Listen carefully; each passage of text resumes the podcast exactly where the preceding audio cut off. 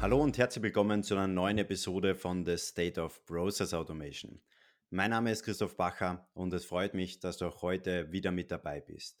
Mein heutiger Gast ist Managing Director bei LiveRay und wir sprechen heute über den Digitalisierungsgrad der Unternehmen, speziell in der Dachregion und wo die meisten Unternehmen noch viel Nachholbedarf haben. Hallo und herzlich willkommen, Edmund Dück. Ja, vielen Dank. Äh, danke, dass ich dabei sein darf, Christoph. Es freut mich auf jeden Fall, dass du dir da ein paar Minuten Zeit genommen hast. Und ich glaube, dir ist ja lieber, wenn man Eddie sagt. Deswegen steige ich da um von Edmund Ja, auf genau, Eddie. das ist in Ordnung. Genau, alle nennen mich Eddie. Perfekt, super. Und vielleicht mal, ich habe jetzt in einen Satz nur beschrieben, was du machst, aber hol uns gerne nochmal ab, was machst du eben ganz genau und was macht auch LiveRay ganz genau? Genau, äh, vielen Dank, Christoph, nochmal. Edmund Dück ist der Name schon gefallen. Eddie, Geschäftsführer bei der LiveRay GmbH. Mich beschäftigen die Themen Leadership und Führung, digitale Transformation und Lösungen im B2B-Bereich für Unternehmen, die erfolgreich in die Zukunft starten, gehen, weitermachen wollen, beziehungsweise Momentum aufbauen. Wir sind ein Softwarehersteller Open Source äh, mit einem Angebot im Bereich DXP, Digital Experience Platform, kommen ursprünglich aus dem Portalbereich und haben wirklich Kunden aller Couleur, aller Größe, vom mittelständischen Unternehmen bis hin zum äh, DAX-Unternehmen, weltweit führende Marken. Und wie gesagt, Open Source, eine große weltweite Community. Und zu Hause bin ich in Frankfurt am Main, dort lebe ich, dort arbeite ich aktuell hier im Homeoffice. Perfekt, dann hoffen wir auf jeden Fall, dass die Verbindung von Wien nach Frankfurt gut hält, aber davon bin ich in der heutigen Zeit definitiv überzeugt davon. Und wir steigen am besten gleich mal in diese ganze Thematik ein. Wir haben gesagt, wir schauen uns mal gemeinsam an, wie sind die Unternehmen speziell in der Dachregion aktuell aufgestellt. Um das mal analysieren zu können, müssen wir mal verstehen, was hat sich denn in den letzten Jahren überhaupt verändert? Wie ha haben sich da Märkte verändert? Wie haben sich die Anforderungen von Kunden, von Mitarbeitern verändert? Gib uns da mal einen Überblick. Welche Signale hast du da konkret beobachtet? Ja, wir müssen vielleicht so ein bisschen zusammenfassend auf die letzten zwei Jahrzehnte schauen. Ähm, wir reden ja nicht nur seit Jahren, sondern wirklich schon fast seit 15 bis 20 Jahren über das Thema digital an sich, Christoph. Das müssen wir uns einmal bewusst machen, weil das ist immer wieder äh, bei uns ganz normal im Sprachgebrauch, in Enterprise-Gebrauch, in großen, kleinen Unternehmen, Digitalisierung. Ich habe mich mal damit beschäftigt. Das erste Mal kam Digitaltransformation als Begriff Digital Business äh, auf die Agenda von den Entscheidern. Äh, das kam damals aus USA rund um MIT. Da gab es einen äh, Consultant, einen VP und der hat dann Paper dazu geschrieben. Und seitdem reden wir äh, über Digital Business, dann Digitalisierung äh, und jetzt mittlerweile über Customer Experience. Das ist ein großes Schlagwort. Und äh, ich glaube, wir reden so viel über das Thema, weil der Kunde, egal um B2C oder im B2B, der hat die höchsten Anspruch, Ansprüche heutzutage und mehr Auswahl denn je. Ja, und aus unserer Warte aus, von unserem Angebot, auch, auch ich als Leader, ich beobachte, dass wir sag mal, aus, äh, in diesen Jahren, in diesen Jahrzehnten von Systems of Record, also man hat einfach eine Webseite gehabt, man hat mal nachgeschaut, wie so eine Karteikarte, nur digital, hat die Info geholt, dann habe ich weitergearbeitet. Und dann ging es weiter zu Systems of Engagement, dann ging es um Kollaboration, um Wikis, um Blogs, die Intranets haben sich verändert, ja, auch die Plattform, wo man einfach nur Informationen abgerufen hat, die sind interaktiver geworden. Und jetzt mittlerweile sind wir angekommen bei Systems of Connection, so sagen das die Analysten. Das heißt, es sind nicht nur Inhalte da, es sind nicht nur Informationen, die ich abrufe, nicht nur Kollaboration, sondern das System durch Machine Learning, Personalisierung und auch AI mittlerweile natürlich, stellt sich auf einen selber ein. Und Mhm. dort sind wir. Ähm, und verschiedenste Unternehmen sind, sagen wir mal, haben verschiedenste Maßstäbe und auch verschiedenste Standards und auch die Implementierungen sind auf verschiedensten Graden unterwegs. Und steigen wir da am besten gleich bei einem Punkt ein. Und zwar hast du gesagt, die Ansprüche der Kunden haben sich verändert. Wie haben sie sich konkret in den letzten Jahren verändert? Ja, also ich glaube, ähm, äh, das sind ein paar Dinge zu beachten. Einmal erwarten die Kunden, dass man über verschiedenste Kanäle gleichermaßen erreichbar ist, Mhm. ähm, äh, mehr denn je erreichbar ist, auch zu verschiedenen äh, Tageszeiten. Äh, also vorbei sind die Zeiten, wo man sagt, okay, 9 to 5, ja, ist unser Kundenservice. Äh, das gibt es natürlich immer noch und bestimmte Branchen ist auch vielleicht gang und gäbe, aber die Leute erwarten darüber hinaus, dass man sich die Informationen und damit sie Entscheidungen treffen können, holen kann. Und natürlich im B2C-Shopping 24-7 o- ob das jetzt ähm, Konsumgüter sind oder mittlerweile auch Essen, äh, Uber, Gorilla, das sehen wir. Also äh, man ist viel, viel ungeduldiger. Ja? Und wenn die Webseite nicht so schnell lädt, man weiß ja zwei Sekunden, dann klickt man weg und so weiter. Also ich glaube, das hat sich extrem verändert. Das ist alles viel schnelllebiger geworden. Und dann natürlich auch, die Leute haben heutzutage eine Wahl, ob das jetzt bei Banken, Versicherungen und so weiter ist, sind auch nicht mehr so loyal wie in der Vergangenheit sondern man sagt, hey, wenn ich irgendwo einen besseren Preis, einen besseren Service, ähm, bessere Entscheidungen, bessere Qualität bekomme, dann gehe ich dorthin. Und ich glaube, das schlägt sich wirklich darauf aus, weil das, wenn es genug Leute machen und es gibt verschiedenste Wellen, dann ähm, ist das natürlich ausschlaggebend für ein Unternehmen. Und dementsprechend kann man entweder schnell aufbauen, aber auch schnell Kundschaft verlieren. Und du hast jetzt auch angesprochen, Thema B2C, B2B. Für mich wäre mal spannend, weil was ich speziell bei diesen zwei Unterschieden beobachte, ist, dass oft im B2C-Bereich sich schneller etwas verändert. Also wie interagiert dieses Unternehmen mit den Kunden, mit den Endkunden vor allem. Und dann schwappt es erst drüber im B2B-Umfeld. Wie nimmst du das konkret wahr? Äh, genauso wie du es gerade beschrieben hast. Ja. Und ich glaube, ähm, im B2C sehen wir ganz viele Trendsetter, die sind auch schneller mit dabei. Im B2B dadurch, dass da, sagen wir noch, etabliertere Prozesse sind, ähm, vielleicht auch traditionelle Unternehmen, ähm, gerade äh, bei den Hidden Champions zum Beispiel in Deutschland, Österreich, Schweiz, sehen wir das ganz, ganz stark. Die sind durch ihr Produkt, durch ihren Marktstand einfach äh, so solide in der Vergangenheit gewesen, dass sie äh, beim Thema Service vielleicht oder Digitalisierung jetzt nicht so darauf achten mussten. Und das hat sich natürlich verändert. Und äh, wir sehen, wie Trendsetter, gerade auch aus USA, aber auch aus Asien, ja, äh, viel, viel schneller innovieren, Dinge auf den Markt bringen. Und da haben wir laut Studien äh, großen Aufholbedarf äh, in Deutschland, auch Österreich und Schweiz. Halten wir nochmal ganz kurz fest, die Auswahl ist durch die globale Vernetzung viel, viel größer geworden. Mhm. Kunden können sich 24/7 im Prinzip informieren. Sie wollen sich auch informieren. Kunden wollen die Kanäle nutzen, die sie täglich nutzen, wie zum Beispiel über Smartphone, über eine einfache Suche auf einer Website, direkt an die Information kommen, die sie aktuell benötigen. Jetzt haben wir mal kurz so die aktuellen Veränderungen analysiert. Schauen wir jetzt mal auf die Unternehmen, wo sie aktuell stehen. Wie ist der Status quo? Sprich, welchen digitalen Reifegrad haben denn die meisten Unternehmen in der Dachregion aktuell erreicht? Ja, ist eine sehr gute Frage. Dazu gibt es natürlich viele Studien. Ich zitiere sehr gerne immer eine, die da die verschiedensten Entscheider äh, befragt hat. Also es sind nicht Leute auf der Straße, sondern das sind Leute, die Führungsspitzen in der Wirtschaft und in der Politik in, in Deutschland sind. Ich habe jetzt keine aktuelle äh, Studie für Österreich und Schweiz, aber da nehme ich an, ist es äh, sehr, sehr ähnlich. Und man hat einfach gefragt, wo stehen wir zum Thema Digitalisierung in Deutschland? Und äh, also erschreckend 94 Prozent. Und das ist sogar noch schlimmer geworden. Letztes Jahr waren es 89 Prozent. Ja? Dieses Jahr 94 Prozent sagen, wir sind überzeugt, dass wir hinterherhinken im globalen Standard. So, das, das sagen die Leute, die sich Tag ein, Tag aus damit beschäftigen. Und wenn man dann fragt, k- können wir denn noch überhaupt aufholen? Da sind nur 50 Prozent e- ehrlich gesagt optimistisch. Und das ist vielleicht auch so ein bisschen, sag mal, der, der deutschsprachige Geist. Äh, Viele, viele Dinge können super gut laufen. Ja, man schaut auf das, was vielleicht nicht so gut läuft. Das spielt zum Teil eine Rolle, aber es spiegelt auch die Realität äh, wider. Ja? Äh, dass wir da noch im globalen Standard, im globalen Indexen, also mit der lange nicht Nummer eins, ja. Und je nachdem, welche Studie man schaut. Also, das ist so das Aktuelle. Das ist eine aktuelle Studie aus ähm, äh, Deutschland äh, im Januar rausgekommen. Und im B2B äh, ist es ähnlich. Ja? Im B2B-Bereich teilweise noch, noch schwieriger, äh, teilweise noch, ähm, äh, sag mal, noch viel, viel mehr Aufholbedarf. Äh, Das ist so der aktuelle Stand, den wir sehen, auch wenn wir mit Kunden sprechen oder mit potenziellen Kunden im Gespräch sind. Ich habe da auch vor kurzem eine Studie aus Österreich gelesen, von Accenture ist die durchgeführt worden.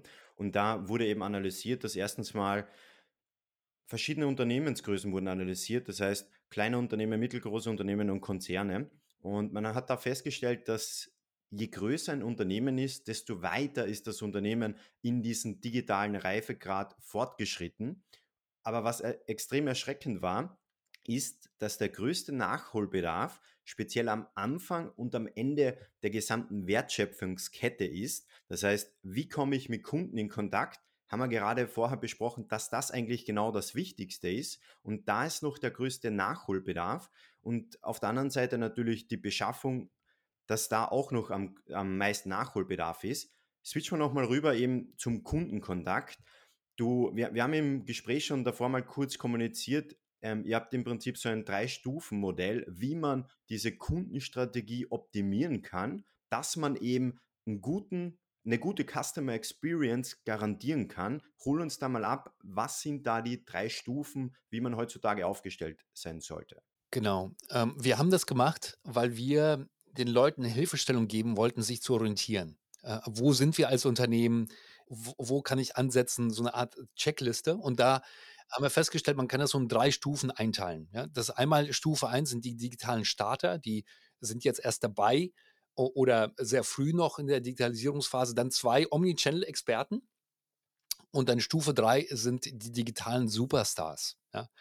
Und wir haben das mal so ein bisschen klassifiziert. Diese Stufen sind nicht so wie so eine aufeinander aufbauende Roadmap. Ähm, vielmehr ist das so ein bisschen signifikante Stadien, der digitalen Experience. Und natürlich ist das auch abhängig von der konkreten Zielsetzung, von den KPIs, von den Rahmenbedingungen, äh, die Customer Journeys da dran sind. Aber in, in Summe ergibt das so ein bisschen die komplette digitale Strategie. Und ich sag mal, für Stufe 1, wenn wir da kurz mal ein bisschen ähm, reinklicken, in die Tiefe gehen, äh, da ist das Ziel, das digitale Ökosystem aufzubauen. Ja? Ähm, Stufe 2 äh, da geht es um die Kundenerfahrung. Also ich habe schon die Basics, wie du gesagt hast, ich habe die Basics vorne und vielleicht auch hinten jetzt so, so gut hingekriegt. Und dann geht es, kann ich die vereinheitlichen? Ja? Äh, äh, kann ich das noch effizienter machen? Kann ich von den Workflows das optimieren? Viel Prozessoptimierung mit dabei. Und dann das dritte ist dann so ein bisschen digitales Leadership. Das ist da, wo es wirklich dann auch Spaß macht, weil man hat das aufgeholt, man ist dann Trendsetter, man hat die Systeme vereinheitlicht. Ja? Darum geht das. Und ich weiß, ich kann gern zu jedem so ein, zwei Beispiele bringen, wenn dich das und die Zuhörerschaft interessiert. Aber das sind so im, im Groben die Sachen. Sehr gerne ein paar Beispiele zu den drei Stufen. Okay, also die erste, ähm, digitales Ökosystem aufbauen. Was sehen wir da? Der Fokus ist da auf digitale Schnelligkeit, ja. Und wenn man dann so ein bisschen auf die Customer Journey anguckt, wenn der Kunde erst bei der Lösungssuche ist, ob man ein Produkt anbietet, also Produktsuche oder Lösungssuche, da geht es erstmal, Content auf die Webseite zu kriegen. Relevanten Content, äh, gut präsentiert, schnell auffindbar, gute Suche, ja. Auch Self-Service spielt da schon eine Rolle. Dann Digital Asset Management, Produktdateninformation, gerade bei speziellen Produkten, die viele verschiedene Features haben und so weiter. Das ist dann relevant, wenn der Kunde sucht. Danach, wenn es übergeht in der Customer Journey zum Kauf, super wichtig im B2B Online-Konfiguration. Ja? Konfiguration, E-Commerce. Ja? Viele Leute sagen immer noch, schicken Sie uns einen Fax, hier ist der Bestellzettel. Leider, leider, leider, geht nicht, darf man nicht, kann man nicht, darf man nicht heutzutage machen. Ja? So. Und deswegen ist das am Anfang und dann digitale Orderprozesse äh, etc. Und im After Sales kann man dann auch nachholen. Die Leute sagen, okay, jetzt hat der Kunde bestellt. Aber ganz wichtig, gerade für größere Unternehmen, wie betreue ich den danach? Man denkt gar nicht daran. Vielleicht hat man die Frontend alles super gemacht, der Kunde ist zufrieden, aber danach ist erstmal Stille. Ja? Obwohl man beim Kunden, obwohl man noch äh, durch weitere Bestellungen, durch Up- und Cross-Sell noch was rausholen kann. Und das wäre dann im After-Sales-Bereich ähm, Frequently Asked Questions Sections, dann Support-Bibliotheken, Online-Trainings, was man da alles machen kann. Ja? Das ist Stufe 1. Omnichannel-Experten Stufe 2 die machen all das, haben aber dann nochmal, gerade wenn es um den Kauf geht, Anfang der Customer Journey wieder, harmonisierten Content über alle Touchpoints. Mhm. Christoph, rat mal, äh, da mache ich mir mal eine Frage. Stell dir mal vor, so vor fünf, sechs Jahren, wie viele Channels im B2B-Bereich gab es, über die man verkauft hat? Ich sage sag jetzt mal Beispiele. Also Channels äh, wäre für mich äh, persönliches Gespräch, E-Mail, Telefon, ja. Rat mal einfach, äh, schätz mal, wie viele so insgesamt B2B-Bereich weltweit, wie viele Channels vor sechs Jahren? Ja, wahrscheinlich drei. Also du hast gerade Telefon gesagt, dann Ja, ha- hat es wahrscheinlich das Fax gegeben und einen Brief hat es gegeben. Die drei würde ich nennen. genau, fünf, okay? Also E-Mail gab es ja schon, ja, i- in Person, Telefon, dann kann man auch die Webseite dazu zählen, ja, als Channel. Und dann vielleicht äh, die ganz progressiven E- E-Procurement Portal. Ja, da kann, kann man schon so ein Portal, wo man sich einloggen kann, nachbestellen kann und so weiter. Heutzutage, okay, mindestens 10 Channels. Hat sich verdoppelt. Da kommt eine App dazu. Ja, da kommt ähm, Supplier-Webseite nur für dich, ja, oder für, für bestimmte Gruppe. Da kommt die Videokonferenzen dazu, Zoom, ja, ist ja explodiert durch die Decke gegangen. Manche Vertriebsmitarbeiter, Christoph, die haben davor nicht digital verkauft. Die sind hingefahren zum Kunden im B2B. Verändert sich und die Leute haben das angenommen, die mussten das annehmen. Und auf der Stufe 2 ist es super wichtig, diese Channels alle miteinander zu harmonisieren. Ja, dass die App die gleichen Informationen hat wie die Webseite, dass man äh, sich einloggen kann, dass man äh, äh, im Self-Service gute Dinge macht, ähm, dass Leute selber Dinge machen können. Also da, da ganz viel so Omni-Channel ist das Stichwort im, im zweiten, auf der zweiten Stufe. Und dritte Stufe, dann gehen wir so ein bisschen ins AI, Machine Learning, ähm, alles, was man so ein bisschen bei Amazon kennt. Du hast gesagt B2- B2C wenn ich zu Amazon gehe, dann, dann sehe ich, Kunden haben auch gekauft. Oder äh, da gibt es Werbung bereits. Ja? Da, da sind verschiedene Marketplaces miteinander integriert. Ja? Ähm, da ist der Verkaufsvorgang wirklich abgestimmt. Ähm, man, man kann äh, Rechnungen ähm, äh, ändern lassen, schreiben, das als Geschenk schicken und, und, und, und, und. Und das Wichtige ist, du hast ja schon gesagt, wir sind das ja alle gewohnt. Und auch die Millennials, die jetzt als Entscheider in die Marketplace äh, äh, Positionen kommen, die sind das auch gewohnt. Und dann kommen sie rein, wie, wie, wie, das geht bei mir nicht. Das müssen wir bauen. Ja? Und die sind ungeduldig, die sind hungrig, das ist wichtig, die entscheiden über Millionen Budgets. Das kommt und das machen dann digitale Superstars on top of everything else, also all das, was wir jetzt gerade gehört haben, super gut. Automatisierung, äh, Produkte über die Webseite, äh, After Sales, Digital Service, das ähm, ist dann äh, der Schlagwort. Und das Ziel dort und der Fokus liegt auf Wachstum, die sind zukunftsorientiert und bauen das aus. Und du hast jetzt gerade diese drei Stufen beschrieben.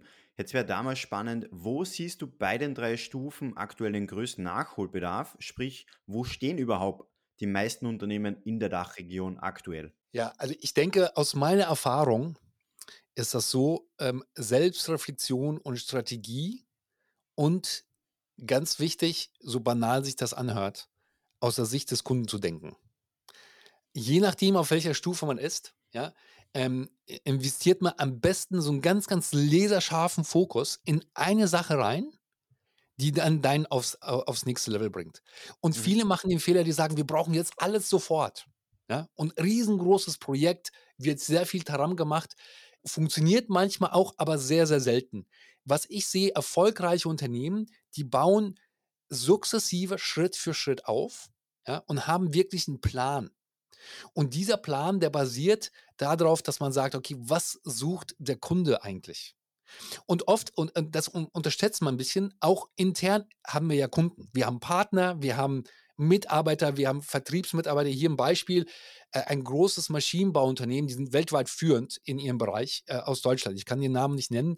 Äh, da sind wir gerade mit dabei, so, ein- so ein POC zu bauen, ja? Proof of Concept. Potenzielle Kunde also. Äh, Die wollen, die sind so auf, ich würde sagen, zwischen Stufe 1 und Stufe 2. Okay?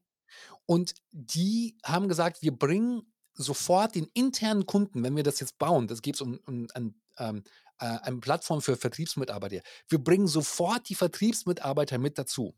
Die sind am, von Anfang an mit dabei, die sagen, das ist gut, das ist schlecht, äh, das brauchen wir, ja, beim POC. Und das Wichtige dabei ist, die arbeiten zusammen, die Projektverantwortlichen aus IT, äh, Business Entscheider, Executive Sponsor und der interne Kunde, der dann das zum externen Kunden bringt. Alle an einem Tisch kollaborieren und so gelingt das. Wenn wir aber äh, aus, nicht aus der Sicht des Kunden denken und nicht diese Dringlichkeit, diese Urgency haben, dann wird das schwierig. Ich habe auf der anderen Seite ähm, einen potenziellen Kunden, da sind wir schon seit eineinhalb Jahren im Gespräch. Die bestellen immer noch mit per Fax und, und, und ähm, äh, ankreuzen und E-Mails und Customer Service darüber. Der POC ist schon da und es gibt gute Gründe, warum die sich nicht entscheiden.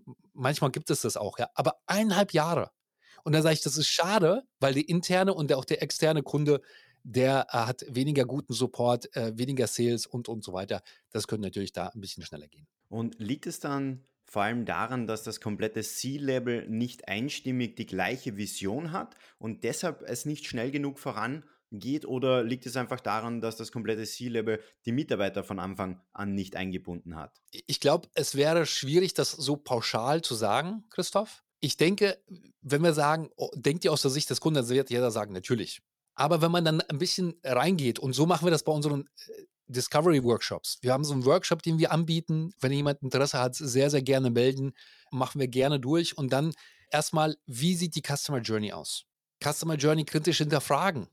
Wo gibt es Raum für Verbesserungen? Welche Technologien äh, muss ich hier einsetzen? Verbesserungspotenziale ja, identifizieren, äh, Ideenladfaden entwickeln. Ne? So, welche digitale Ökosysteme? Ich glaube, ganz oft ist das C-Level auf der richtigen Seite, aber die wissen nicht, wo man anpacken soll. Und durch so einen strukturierten Prozess sagt man, okay, wir, wir brauchen diese zehn Dinge. Und dann, okay, aber wir können nicht alle zehn auf einmal machen. Lass mal reduzieren auf drei oder auf zwei. Und dann fangen wir an. Und ich glaube, das ist so, das ist, was, was wichtig ist, nicht nur bereit sein zu investieren, sondern wirklich dann irgendwann mal Mut fassen, sagen, okay, wir starten das Projekt, wir machen das jetzt, wer ist der Owner, let's go. Und knüpfen wir am besten gleich an. Jetzt haben wir schon viel darüber gesprochen, wie die Zusammenarbeit sich verändert mit dem Kunden oder auch mit mhm. den internen Kunden, mit Mitarbeitern oder mit Partnern. Für mich wäre jetzt mal spannend, so auch aus deiner Leadership-Perspektive, wie hat sich da die Zusammenarbeit mit deinen Mitarbeitern zum Beispiel verändert? Da jetzt viel eben remote stattfindet, digital stattfindet, man ist auch auf der anderen Seite nicht beim Kunden vor Ort. Hol uns da mal ab. Ich habe sehr, sehr gute Erfahrungen gemacht mit meinem Team in den letzten zweieinhalb Jahren, ähm, ein bisschen weniger wie zweieinhalb Jahre. Wir mussten natürlich auch einen Prozess durchgehen. Und äh, der hat auch bei uns mit, mit Channels zu tun. Wo kommunizieren wir wie was? Ja, wenn man im Slack, du hast es ja vorhin angesprochen, so ein bisschen die ganzen Channels drin hat äh, und irgendwo gibt es einen Kommentar oder einen wichtigen Link, den muss ich erstmal finden. Das heißt, man muss, glaube ich, äh, aufeinander achten und mehr kommunizieren, gerade wenn man so im Remote Work unterwegs ist ich sehe einen ganz, ganz klaren Trend, wenn man ins Thema HR überschwenkt, dass Leute mehr denn je auf die Stimme der Mitarbeiter achten. Also ich, ich ähm, gebe dir mal, da gibt es einen Chief, äh, gibt einen CEO aus USA und der nennt sich nicht CEO, der nennt sich Chief Empathy Officer. So, das geht also um Empathie. Wie geht es meinen Mitarbeitern? Wie geht es meinen Kunden? Wie geht es meinen Partnern? Das ist ein gesamter Mindset das andere, ich habe letztens auf LinkedIn habe ich gesehen, Head of HR, ich glaube bei Rewe war das. Lass mich mal kurz schauen, ich habe mir das hier aufgeschrieben. Head of HR bei Rewe, da geht es the future of human resources is human. Also so diese, diese ganzen menschlichen Bereich, wo, wo stehen die Leute, was brauchen sie an, an Tools, an Zeit, an einfach Dingen, die helfen, ihre Arbeit noch besser zu machen. Während man eine gute Kultur baut, das, ähm, also wir haben dann Umfragen gemacht ähm, vor einem Jahr. Wie haben wir auf Corona reagiert? Da haben wir äh, super gutes Feedback von unseren Mitarbeitern bekommen, bekommen, lokal, international. Wir haben da sehr, sehr früh umgestellt, ähm, haben auch Remote-Office-Verträge ange, angeboten. Und wenn ich das mal nehme, von unserem Unternehmen und das projiziere auf B2B-Unternehmen und auch wieder auf die Technologie und auf, auf Plattformen und so weiter. Die Tools, die sind da. Es braucht aber den richtigen Mindset, um das anzugehen. Und in meinen Gesprächen merke ich, die Leute haben zum Teil den richtigen Mindset, aber brauchen da so ein bisschen external help, um nach über den, über den Tellerrand hinauszuschauen und Entscheidungen zu treffen. Und, und dann ähm, braucht es einfach Mut. Mut, um den nächsten Schritt zu tun. Ganz viel äh, wird immer noch von Bedenken und Angst regiert. Da äh, ermutige ich einfach nur die Entscheider immer wieder, äh, die Ergebnisse lohnen sich. Ja? Auch wenn man guckt in Cloud, ähm, was da alles möglich ist äh, an Zeit, an Kostenersparnis und so weiter. Das, das ist möglich, wenn man den Mut fasst und ähm, sagt, ich gehe hier mit, mit der Veränderung. Und steigen wir da am besten gleich als nächstes ein. Du hast ganz am Anfang erwähnt, ihr arbeitet mit kleinen Unternehmen bis hin zu DAX-Konzernen.